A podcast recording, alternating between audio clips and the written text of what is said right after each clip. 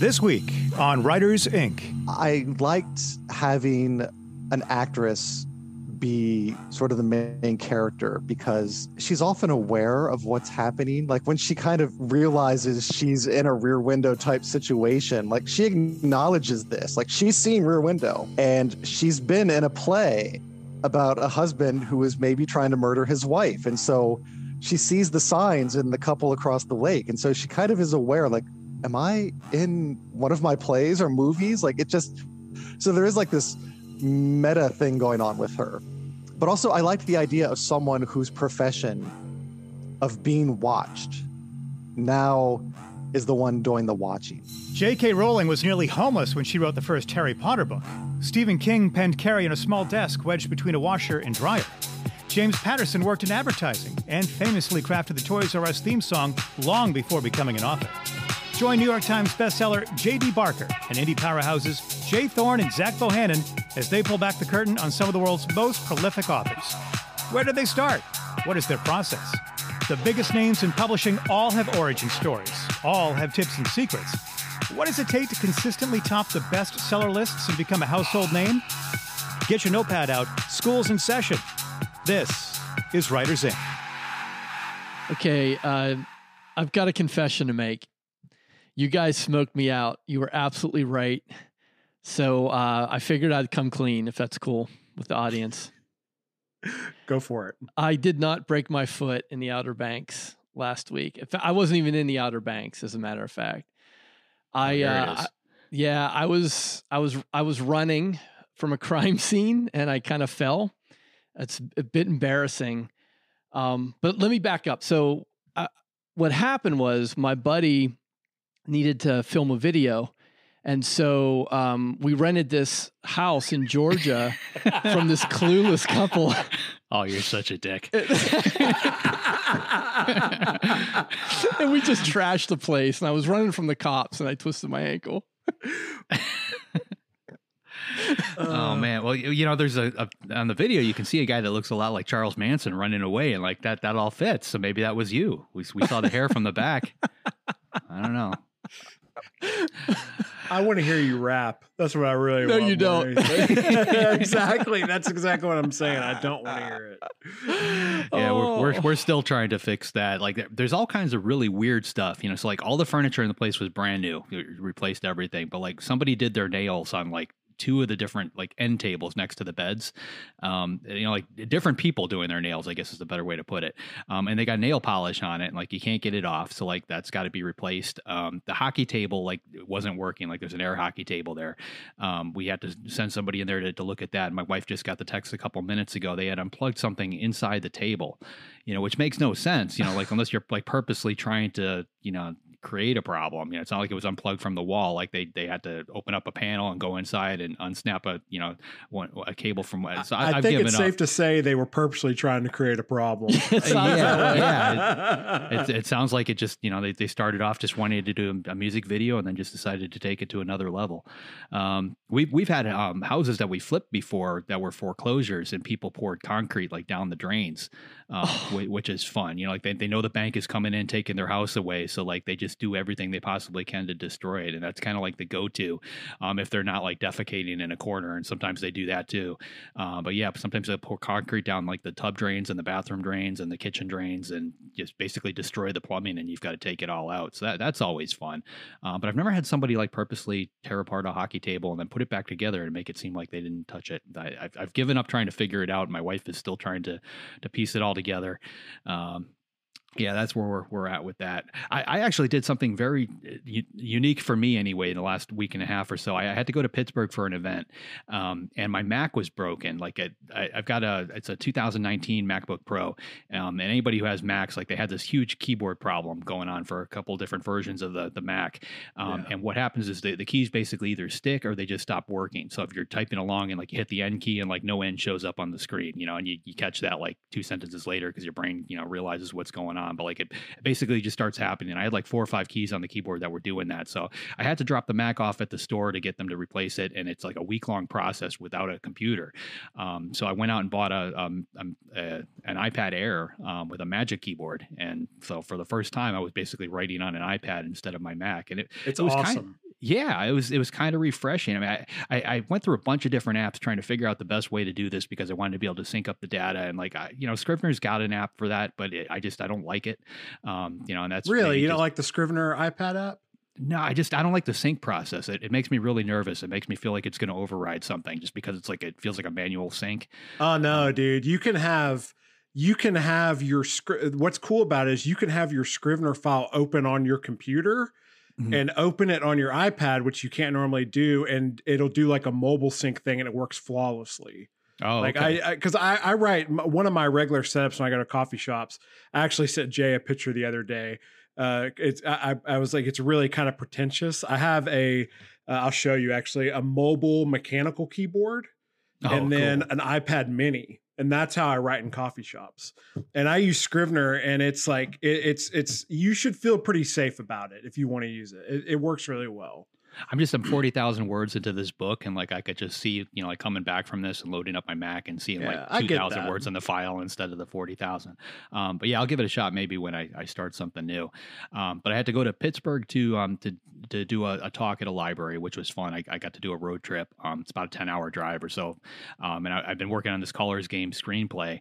Um, we came up with I was on the phone on and off with my agent. We were just coming up with different ideas. Um, so it, it gave me a chance to to basically think and take a step back and and kind of focus on that a little bit. Um, then I came back. I was home for maybe 35 minutes, and my wife loaded me back in the car, and we went up to Maine um, to look at some property. Um, so it- it- this was it started off as something we you know like we've always wanted something on the water. Um, you know, and, you know like we live on an island, but we're not actually on the water. Like I can see the water from my office window during the winter time. You know when the trees are clear, but like the rest of the time we're just we're it's like just there. It's like it teases us It's not good Um, enough. Yeah so we've got this one of our properties um, we've got a, a really sizable profit and it's a, about 700000 in profit if, if we sell it um, right now. Um, and you basically you can do two another real estate lesson here. You can do two things there. You can either sell it and you can take the capital gains hit on your taxes uh, or you can do an exchange for another property as long as it's a, what they consider to be like kind. So you can buy another rental property and you can roll those profits into that new property. Um, so we're, we're considering doing that. So we were looking at property up in maine. Um, we found this really cool lot that's it's on a cliff and I, I think I sent Jay pictures I don't know if I sent them to you Zach but it's on a cliff um, it's got a staircase going down to it's basically got its own private beach because you can't get to it any other way um, and it's just the people that bought it they bought it about 40 years ago. They put in septic they put in all the utilities you know water power all that stuff. They put in a driveway and then they ran out of money. Um, so they've got a mobile home that they've had sitting there for the last 40 years um, and they basically come up from florida once a year and just kind of hang out there for, for a month or two and then head back. But they haven't touched it in those, those 40 years other than that. Um, so it's a great location to, to build something. So we're, we're, we're thinking about that. Um, the real estate agent when she was showing it to us she pointed out that it have you ever heard of the um, uh, gateway to the netherlands or to the uh, netherworld Mm-mm. so like d- did you watch Locke and Key joe, the joe hill thing I, I haven't watched it on. All right, I so know what it it is- but Yeah, so in the story, they've got these caves um, wherever it is the story takes place, and you can only get to them at low tide. Um, and they're basically like a, the caves are considered to be a gateway to the underworld. Um, so that's on that property, which we learned like after the fact. Um, there are these really cool caves, and Jay was joking that it's a good place to hide a body because it just kind of has that sort of vibe.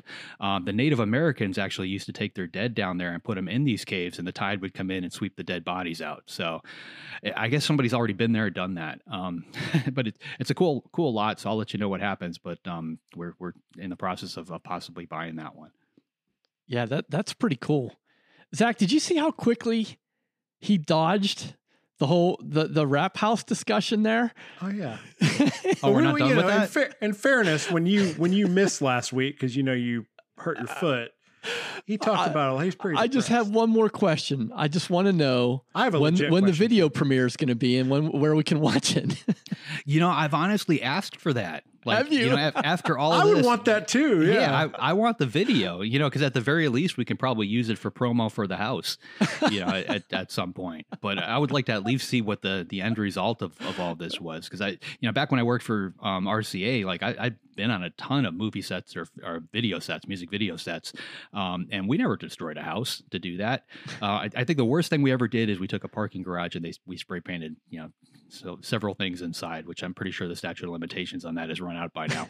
Um, Well, like they put the band name, I think, on the, the floor, but like that was the biggest. Oh, oh, no, I take that back. No, we set a road on fire once. Now that I, oh, now it's all coming back. Yeah, it's all, all coming back to me now. Yeah, there, was there was a scene in the music video where they wanted to make it look like the car, you know, like when it, it took off, it was a '57 Chevy. They wanted to make it look like the, t- the tire tracks were on fire. Um, so they poured gasoline in strips behind the, the car, going back about 200 feet, and lit those on fire and filmed it in reverse. Um, the brainiac who thought about this, and this was like at two o'clock in the morning, you know, because you got to do this sort of thing at night.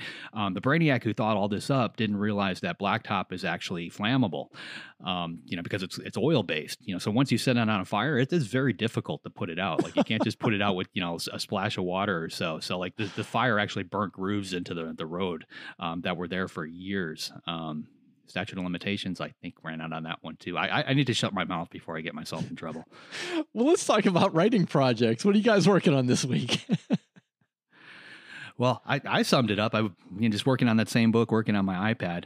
Um, I, I, did get a couple messages that I should probably touch on because um, we were talking about the Simon and Schuster Penguin Random House thing last week.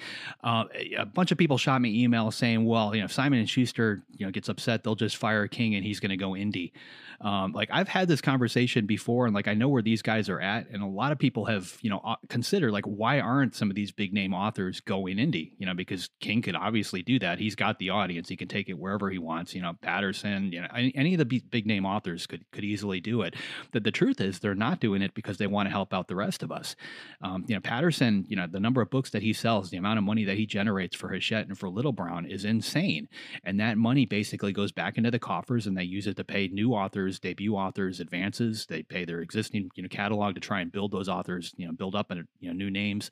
Um, that's why they do it. You know, that's why King is still with with a publisher, and rather than doing this kind of thing on his own, he knows that he's helping out the next generation um, of of authors. So, you're, you're, I, I, seriously doubt you're going to see any of these guys ever, ever, do something like that. I think the closest is was uh, Dean Koontz going to Thomas and Mercer, um, and it basically did the same thing. You know, Thomas and Mercer, it, it, you know, they they've got more money at this point, and they're paying their authors better. If you look at some of the deals that they've signed over the last couple of years in signing Koontz, they're writing some pretty big checks for for some decent sized authors. So I, I, wanted to bring that up because a lot of people were, you know, oh, he's just going to go indie and give them a big finger, and like, no, that's not how it works. Like he's he's there for a reason, and it's we we should all appreciate that. It would be interesting if someone did that though. Like if if there was if you know one of them just didn't really care about giving back and helping other authors, and they just went indie, it would be it'd be interesting. But that that's cool to hear, you know, that that's that that's the reasoning because I've I've always wondered that too, like why from a business standpoint, especially when you have that sort of money, you could just hire a team to do all the stuff for you that you normally do indie. But so that's interesting and good to hear. But yeah, me, I'm, you know, uh, I, I, mentioned last week that my daughter was going to be going back to school this week, which has been, um, which has been awesome. I mean, it's been a, uh, yeah, as I mentioned last week, as you guys know, like uh, this this whole summer was just weird for me. So like to get back into a very regular routine has been great, and I feel like I've gotten more work done this last week than I have in a while. So, um, so that's that's that's been that's been good. So that's been it's been my big thing. So I've, I've been excited about that, and she's uh she's killing it in second grade already. So I, I can't believe she's already in second grade. It's kind of it's kind of crazy my my wife saw, is out clothes shopping right now for our daughter. She's starting kindergarten, and at uh, I think the thirtieth of the month is her first day. Um, yeah, you guys start late up there. I was talking to my yeah. buddy T.W. Piperbrook, and his he's in New Hampshire or uh, Connecticut, and he was like, "Yeah, uh, they start late. Our kids start early here."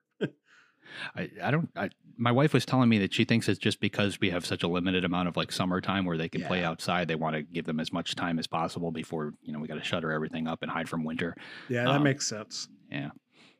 What are you doing, Jay? I guess just trying not to break anything. Trying to heal. Yeah. Trying to heal your foot. yeah. No, it, you know, in all seriousness, I haven't ran in two weeks, and I'm completely off. I'm totally off. I can't. I'm having a hard time focusing, and I've forgotten that like your body uses a lot of energy to heal. So like my stamina is just way down as far as like work is concerned, and I'm just trying to be patient with myself because uh, you know I want to be better now, but uh, it doesn't quite work like that. Yeah, that, that's a big thing. I think a lot of people don't don't think about it. Like my wife is a hardcore. Like she goes to the gym. At, you know, she tries four or five times a week. Um, she's not at the gym. She tries to work out at home. Um, but with everything that she's had going on lately, she had probably I guess about four or five weeks straight where she wasn't able to do that. Um, and she put on a little bit of weight. And for my wife, like that's hardly nothing. Like you can't see it or anything, but like she feels it. Um, but you know, it, her mood and everything else is what really got impacted. Like people don't realize how you know those the endorphin release that you get from exercising, how much that can help you um, and just give you that that extra boost of energy. Um, you know, like I, I I've been traveling for like the last week and a half, and like I was jonesing to get back in the home gym and just get out there and just go for a run. Like I, I really missed it because I just start start getting all sloggy and like I want to sleep late, I want to go to bed early, I want to eat more, and like everything just starts going in the opposite direction of where it should be. Um, I've broken bones before, so I, I get that too. Like you know, like does your leg feel heavier? Like that's the one thing that I always noticed. Like that because it, I don't. It feels clinky too. Like like I can walk on it, but it doesn't. It's not doesn't feel stable. You know. Yeah, very very weird stuff. Yeah. Hopefully, uh, hopefully be you know back to normal soon. But uh, I want to mention one more thing before we take care of some business, which is you may or may not have noticed over the past few weeks we've had some fluctuations in audio quality. Uh, that's because we we had some some technical issues, some some changeover, and some help. And I wanted to give a shout out to our buddy Jeff Emberlin, who has come on as sort of the uh, audio engineer, uh, and he's doing all the mixes on the files and. Uh, so, sounding really good. So uh, thanks to Jeff for that, and uh, we ha- we think we have the ship righted now. We should be in in heading in the right direction. If you listen on multiple speed, you may not have even noticed, but just thought we'd mention that uh, just in case you were wondering. All right. Uh, I want to give a shout out to our wonderful friends over there at Kobo Writing Life. Uh, Kobo Writing Life is a must if you are publishing wide because you can publish your books in any country. You get uh, opportunities for monthly uh, promotions, and you can do all that without any exclusivity. So there's a link in the show notes, or you can get started right now by going to kobowritinglife.com. JD, who is our guest this week? All right, we've got Riley Sager, um, third time, right? I think um, a New York Times bestseller of six books. His first novel was Final Girls, which was published in 30 countries and won the ITW Thriller Award for best hardcover that particular year. His latest book is called The House Across the Lake, and it just released uh, in June. Here he is, Riley Sager. All right, if you're playing Writers Inc. Bingo, you can check off Riley Sager for episode 35 and 90. Uh, those are the previous appearances. Riley, what's up, man? How you doing? Hey, how are you? I'm great. Good, good.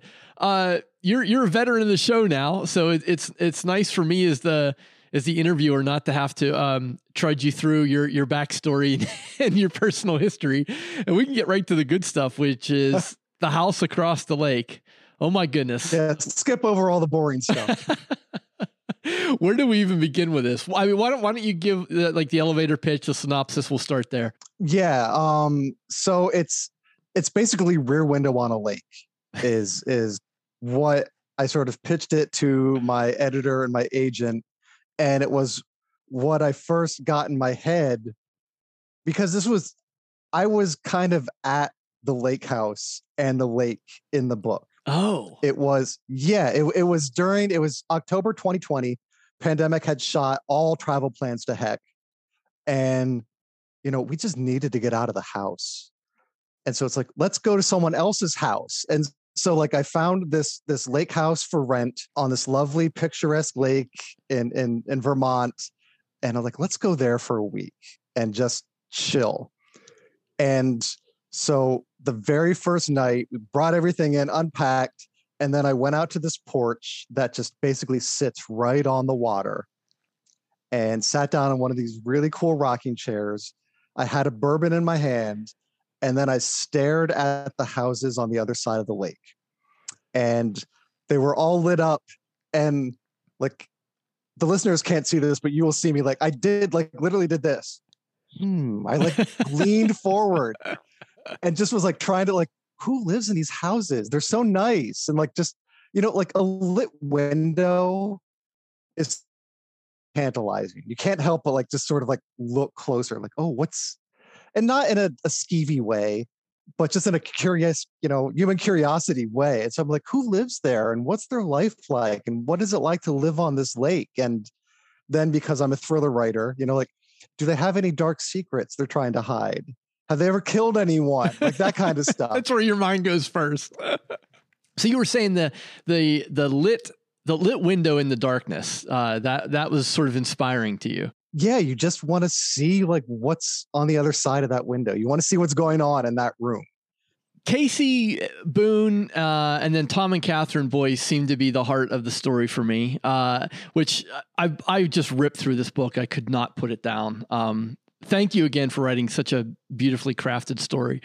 Uh, but I, would love to talk a little bit about those characters, sort of, uh, you know, where where they came from, how they came to you, how they ended up on the page.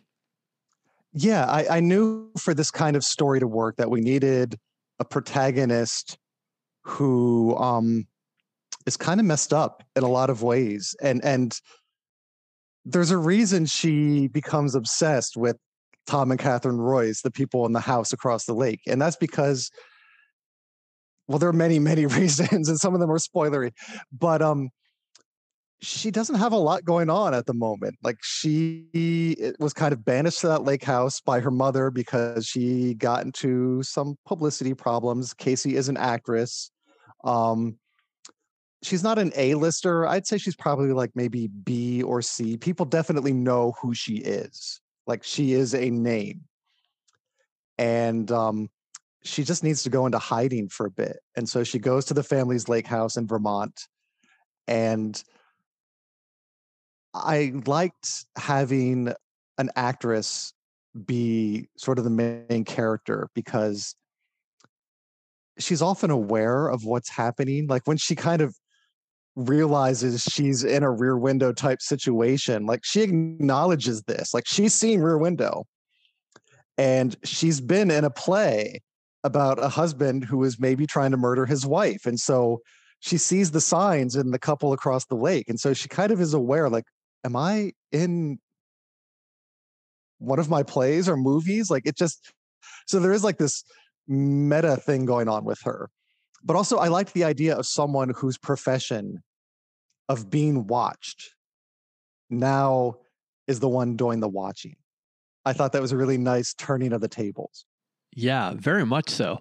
Uh, can, can you can you talk um, just for a minute about uh, in case the listener is not familiar with Rear Window, uh, what was Rear Window and and what was your what was your impression of it? How did that affect you know what you've done with it or the concept, I should say? Well, yeah, Rear, Rear Window is sort of like the granddaddy of them all in terms of these voyeuristic plots. Um, and it was Jimmy Stewart, and he was in an accident, so he was his his leg was in a cast, so he had he couldn't leave his apartment, so he just spends his time watching the neighbors in the courtyard of his apartment building with his telephoto lens because he's a photographer, and he thinks that Raymond Burr.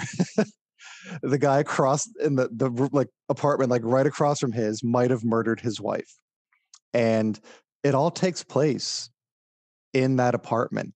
I think there may be like there's like one shot at the end outside of the apartment, but it's so like you are in this apartment with Jimmy Stewart looking through these large windows at like this expanse of like apartment building and seeing all the neighbors and what's going on in their lives. And it's a masterpiece. Like it is it is a perfect movie and those are hard to find. And so I saw it, I think I might have been like 13 or 14 when I first saw it. And I was like, oh man, I, I love this. And, and again, it taps into that thing of we all like to watch because we are all kind of curious. And he doesn't begin like as like a peeping Tom. He begins as someone like, I'm bored, I have a telephoto lens. Let's just see what the neighbors are doing. And then it kind of becomes this obsession where I think the neighbor murdered his wife and I needed to prove it because no one will believe me. And, you know, over the decades, that has spawned so many books, so many movies. You know, the list would go on and on and on and on. And I knew that if I wanted to do this plot, I needed to come up with a really fresh take on it. And I think I can safely say that I do, but to say more would spoil a whopper of a twist, banana pants twist. yeah, yeah. As uh, I think People Magazine said, uh, best plot twist yet, and uh, and I would agree with that. I it's hard for me to talk around it, so so we won't we won't go near it. Uh, yeah, but a writer friend of mine who's reading it right now, like, messaged me last night, being like, "Holy twist alert! I did not see this coming." And I was like, "Thank you, thank you very much." well, you know the the thing about the Rear Window story, uh, or the real if, archetype, if that's such a thing, is it um, as a as a viewer or a reader, and I had this experience with uh, House Across the Lake, is I felt like I couldn't escape the story. I, I felt like my back was against the wall and I was for I was like I was being forced in in a good way. Like I just couldn't. There was nowhere to go, right? And um and I think with the Lake House, you were able to to to do that in in a very masterful way. And and it get much like Survive the Night, where you kept me in the car the whole time and, and wouldn't let me out. I kind of had that same that same feeling here. And I, and I know this is I asked you this question already, but I got to ask it again. Like, how do you sustain that over a whole novel? How do you how do you keep the reader in that position the whole time? I don't know. I just, I just, I, I really don't. I just sort of do it, and then you know, revision helps. My editor helps, but I, I do like a good atmospheric setting, and I like a small cast of characters. Like I think that does add to the claustrophobia because there are not many houses on that lake. There are not many people living on that lake it's it's a really isolated place and i really liked the idea of just having it be like this own sort of they're not they can access the outside world obviously but it's it's a very insulated world that they're living in. And it just kind of brings on the claustrophobia a little bit. And then there's the the idea of like just the lake itself. Like i i can't say too much but Hollywood has come calling about this movie. And I had a, a meeting with a director and a producer, and they were like, So lakes are the scariest body of water, right? And I'm like, Yes, lakes are indeed the scariest body of water. And they are. Like, there's just something about a lake that hits different than like a river or an ocean or something. And I, I think it's, I don't know why actually, but there's something creepy about lakes. Yeah, I mean, it's even if you go back to like you know the the classic slasher films, you know, uh, from from the '80s and stuff. It's it's always a lake, and and I wonder if like, is it because a lake hides things? Whereas like yes. maybe an ocean and a river, there's always movement, right? But but a lake, things can kind of just settle and stay. A lake is it's kind of still, and you don't know how deep it is. Mm. And and also yeah, like rivers are always flowing, but lakes are they are just sort of still and settled and waiting in a way. and it's, it's and and staying at the, at the lake house where I came up with the idea for the book. Like there was one night where I was sitting out there on the porch, and it was it was late, it was dark, and a wind had picked up, and so it was blowing the water against the rocks, and it sounded like multiple people were just sort of trudging through the water right at the edge of shore and it creeped me out so much because it was so dark i couldn't see like the water was there i could hear it but i couldn't see it and you just heard this splash splash splash splash and i was like are people coming to kill us right now like is this what's and it, it, it just was so unnerving and i tried to kind of capture that in the book like Yeah. that moment of what's going on with the water right now because i don't like it Well, it's interesting that you said that you stayed there in October because I think you got a double whammy effect with the lake house and that it was also, I would assume, off season. There's Yes. something super creepy about about summertime locations in the off season.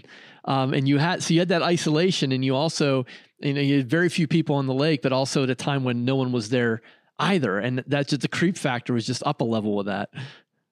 Yeah, but and but the place we stayed at is so beautiful. and we loved it so much that we went back the next year. And so it was a full circle moment. I finished the final revisions to the house across the lake on the same porch where I got the idea, like exactly one year later. Wow. And it, it was not planned. It just happened to be like, okay, we're going back to the lake this time. And oh, here are my revisions. And I'm fin-. and so it was it was a really profound full circle thing to be sitting on that same porch and be like, and done. what, what was it like coming back? Did did you were you validated or did you panic and like uh, uh, in having a different experience being on the on that same lake a year later? Uh, no, it was it was exactly the same. It was Okay. it was it was one of those weird things. Like if you if you go to a place and then you return a year later, and there's this weird deja vu where it feels like you never left. And so that was that was a weird moment to be like, okay, I know a year has passed since we've last been here, but it feels like we just walked in that door yesterday. so that was the weird Yeah, yeah. The uh, I think what's become the mandatory question for most thrillers and horrors these days is the the mobile phone question. Uh, and in in this particular story, um, you it didn't seem to be a factor. Uh, did you have to write around that uh, subconsciously? Were you thinking about that at all? Did that matter to you? No, I, I, I mean, because yes, mobile phones are just the devil to to to thriller writers because it's like, what do you, what do you do with all this technology literally in your hand? And so I thought the only way to deal with it is to make it part of the story. Mhm. And so, you know, Tom and Katherine Royce, the people across the lake, you know, she's a former model and he is a tech guru who founded this app that it's you can track people basically. Like it's you can find where people are located like people who use the app you can see where they're located. And i thought that that was a great way for casey to trying to find out where katherine is when she starts to suspect that katherine's missing and something weird is going on and she immediately checks the app and sees like according to this app that her katherine's husband created she's in the house across the lake right now but i know that she's not and so what's going on? And so i thought that that was a cool way to make it part of the story. Instead of being like no there's no cell reception here. Everyone put away your phones. Instead to be like uh, everyone get out your phones and like let's start looking where people are in relation to each other Yeah, and it was it was so believable. Um, I I don't think it's spoilery to say this, but you know, at one point, someone notices that the calendar on the wall in the Instagram post doesn't match the the, the date, right? And there's like this, and I'm like, of course, like we all do that, right? We all we all pinch and zoom in on the on those photos to look at those details, and it just gave it a, a real sense of authenticity, and that you instead of sort of uh, denying or running from that challenge of social media, you just kind of baked it right in. because I've you know I I deal with it almost every book. I remember like in Final Girls, you know I had to have an excuse for like, you know this is a party, so no cell phones. I don't want to see any of this on Facebook. Everyone put your cell phones in the car and we'll lock it. And I was like, that is such a lame way to like get rid of cell phones. But it had to be done. Yeah. And and so like you know now I like with Survive the Night, it was set in the past. The book I'm writing now is set in the past because it's just one of those plots where if, if a cell phone exists, it would ruin everything. Yeah, And so that going forward, it either has to be like, okay, this book is set in the age before cell phones, or we're going to lean into it and everyone's using their cell phones. This is just kind of a, a, a wild question. I don't expect you to have a, a good answer for it, but could you almost see a new subgenre coming out of uh, emerging in the mystery thriller suspense uh, genre around um, pre cell phone stories? Like, could that become a thing? I wouldn't be surprised. I it would be it would be a great conversation to have, like just like at Thriller Fest or BoucherCon, just like at the bar later, just get some thriller writers together and be like, okay, guys, how are you dealing with cell phones? Because I'm setting my next book in 1983. That's you know, and I I wonder if yeah that that could that's a very interesting question. Yeah, I, I'm, I'm looking forward to finding out. yeah, yeah. Maybe maybe you're starting it. You don't even know. yeah, yeah. It's uh, because I, I would imagine that there are readers who have those same uh, the same preferences too, right? There are probably readers who are like, ah, I don't want to, I don't want to read a story where a cell phone's going to spoil it, right? Like I want to read something that takes place before they were around. So I don't know. It, it, it could be a thing. I guess we'll see. Yeah it's it's a really and and and technology is only getting more advanced and making life easier for everyone and making plots harder for thriller writers uh, are you are you do you feel like you're in a stage of your career where you have identified your how, how I can put this like your sweet spot, your go-to kind of story? Are there any sort of descriptors or adjectives that you could use that would explain the kind of writer you think you are right now? Yeah, I a couple years ago, some reader said I was R.L. Stine for adults. And I kind of liked that, except I mean, he he's more supernatural. But I mean, like people sort of classify me. Some say like I'm thriller, some say I'm mystery, some say I'm horror. And I think I'm all three. And so like I think like that's my niche where I sort of carved a path for myself where like, oh, he blends all of them together and that's fun.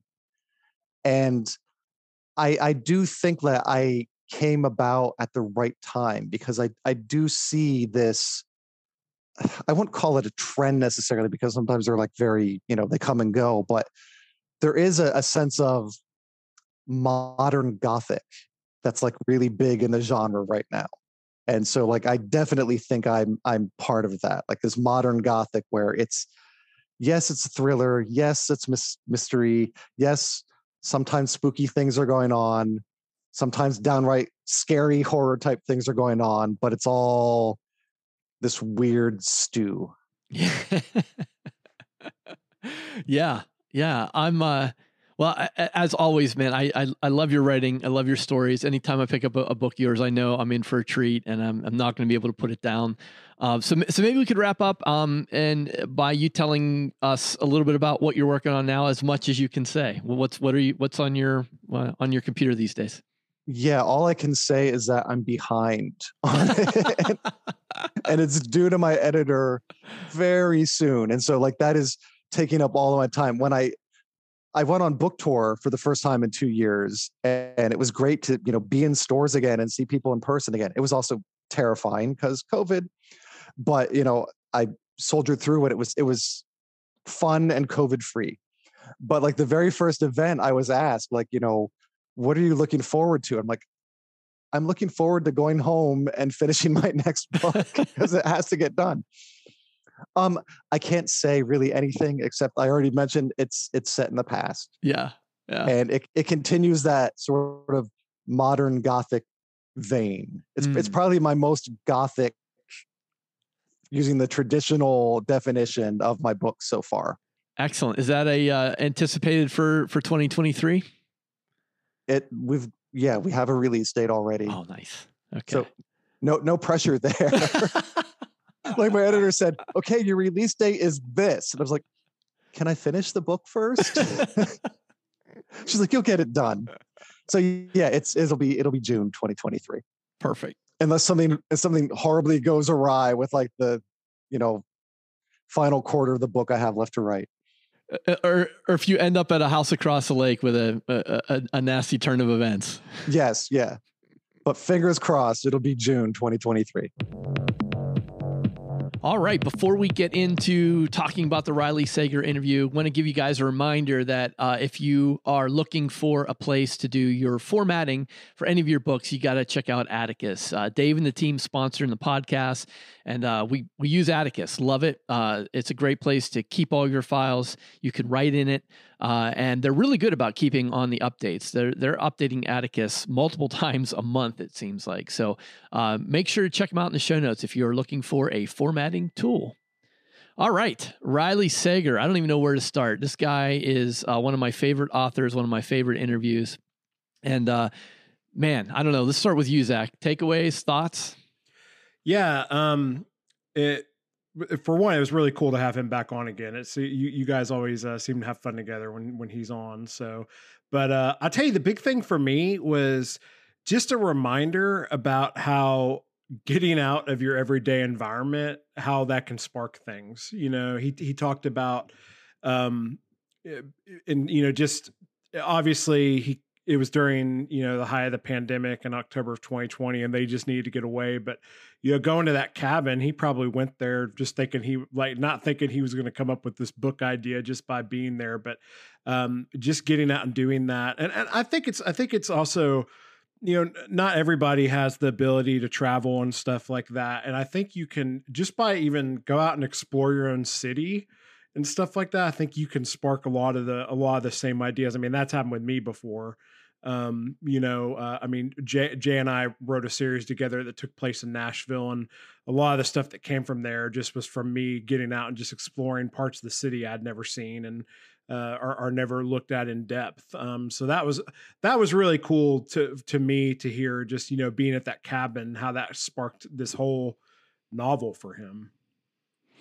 I'm I'm like halfway through the book right now. Like they, they sent the ARC over, and like I just have been swamped. Um, and I actually I downloaded the audiobook and I, I, I started listening to that, and it, it's fantastic. And you know, Riley is one of those few writers like you know that I, I seriously look forward to each release, and he completely ropes me in from the get go. And like it is, you can't close that cover. It's very difficult to put the audiobook away. Like you just you want to get to the finish line.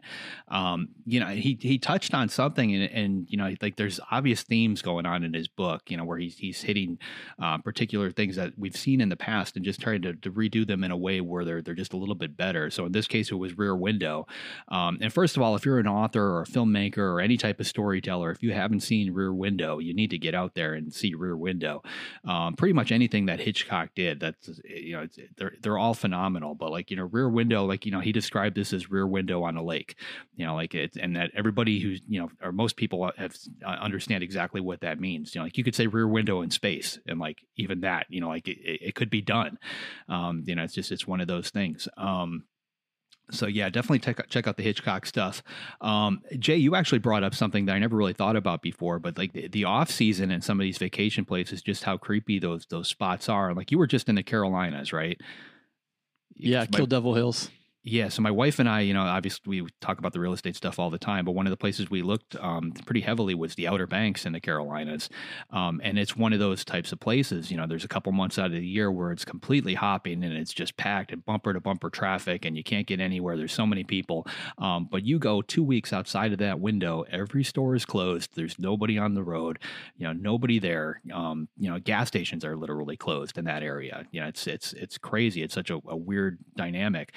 And it does feel extremely creepy. You know, like you're whether you're you know just going to a shopping center and it's empty or you're at a you know house that you rented and everything around you is empty um, there's definitely a strange vibe there.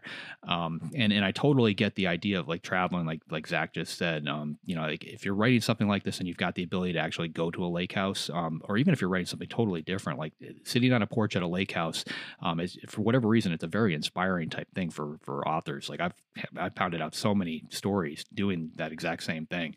Um, i think everybody should try getting out of their office every once in a while.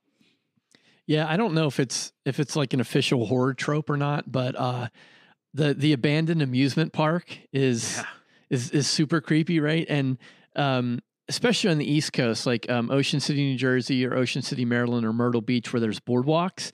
Uh, you get that too because on the like a lot of times on the boardwalks they have like a Ferris wheel or, or they have rides or they have a, a game arcade and it's the same thing. If you walk down the boardwalk in like October or November and everything is just boarded up, it's literally boarded up, you know, for hurricane season and stuff.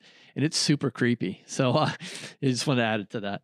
Yeah, that's like, that's one of my favorite uh, internet rabbit holes to dive down is like abandoned malls and amusement parks and stuff like that. And I think that's what is so appealing for, you know, people who like us who me and you jay and you know a lot of people who are into like post-apocalyptic fiction you know just that idea of, of emptiness and and things not uh you know the abandonment and even coming back to um another another thing about that genre like that relates to the conversation you guys had was like talking about cell phones and and and kind of the you know how you have to get around that which is fortunately for me, pretty much never a problem in all the books I write because it, again, they're post-apocalyptic and but uh but I always think about stuff like that like Home Alone, like that movie wouldn't work today, you know, with with cell phones, you know. Um J- JD, I'm like I know you write contemporary thrillers, so how do you work around that? Yeah, well, I think Riley hit it on the head when he was talking about it. You either have to find a time period or a way to, to eliminate them. So, you know, you can either eliminate them by stepping back in time before they existed. You can create some type of problem that prevents them from working, um, or you have to completely embrace them. You have to kind of go in the other direction. Like the book that I'm working on right now, it's it's you know centers very heavily around an app. Um, you know, so everybody's got their phone out and they're using it for for various things. So you know, you have to figure out a way to use it. Um, you know, my daughter's starting kindergarten. Like her backpack's got an, an Apple AirTag sewed into the the inside of the backpack. You know, so like we can track our daughter's backpack or our daughter in in, in many cases. Um, they've got shoes that have those now for for little toddlers. Um, so it's it's a it's a very weird thing. Um, I, I, mean, I've I've kind of done what Riley did. I've got a couple books, you know, that I've just set back in the '80s, just because it's easier to to get rid of them. Um, you know, I live on an island where there is no cell service. Um, you know, so unless you're on Wi-Fi, you don't get a cell signal. So you know, that's another way to do it. You can go to some remote location, but a lot of those things have already been done. Um, you know you can only you know create that problem so many so many times. Um, so you have to try and come up with something unique. So in riley's case he just kind of embraced it. You know i'm not going to turn away from the cell phones this time. I'm just going to you know make them part of the story and work you know from that that angle. Um, but they definitely need to be a conscious decision and it's changed virtually everything about the the storytelling process. Like a sherlock holmes story with cell phones would probably be a you know a two pager at this point. You know it's the modern technology completely changes what you know the way police procedural and everything else you know works yeah, and another thing that that you guys talked about related to the environment, I thought that I was I, I never really thought about was like the creepiness of a lake, and just I, I never thought about I never thought about that how rivers and oceans obviously move and lakes are very still and there's a very much and when you were talking about that I was thinking back you even mentioned Friday the 13th and I was thinking about some of the really iconic shots in those movies like specifically at the end of the first movie when you know they're they're out she's out on the lake and the lake is completely still there's like nothing going on and then spoiler alert for people who haven't seen a 40 year old movie but you know um but then you know the jason comes up from the bottom you know and all that zombie oh. jason and sorry jay but uh but but yeah like that was i thought that was that was really interesting too and just one of those things again you know you, you're not going to notice unless you're eh, put yourself in those environments you know, it's fun. Like, even if somebody hasn't seen the original Friday the 13th, like, it's worth, I'm sure it's on YouTube. Just watch that ending um, because everything yeah. about it is perfect. You know, like, it's, it's crazy screaming, all this going on, everybody's dying. And all of a sudden, you know, finally you hit this nice, quiet, calm spot. You know, the music is nice and calm. And, like, you know, you feel like you're at the end of that horror roller coaster. You know, the credits are going to start running. You know, if you're in the movie theater, you're probably picking up all the stuff around you, getting ready to go. Um, and they like completely rope you into that. And then, then Jason gets And as far as I know, that was the first time they actually did that in a movie. I mean, it's been done to death ever ever since then. Um, but using the environment is huge. You know, like I was talking about this property my wife and I looked at. You know, it's it's got you know it's the cliff is probably I think it's about seventy or eighty feet from the the sand to the top, um, and there's stairs. You know, very rickety wooden steps going all the way down, um, and that beach vanishes when the tide comes in.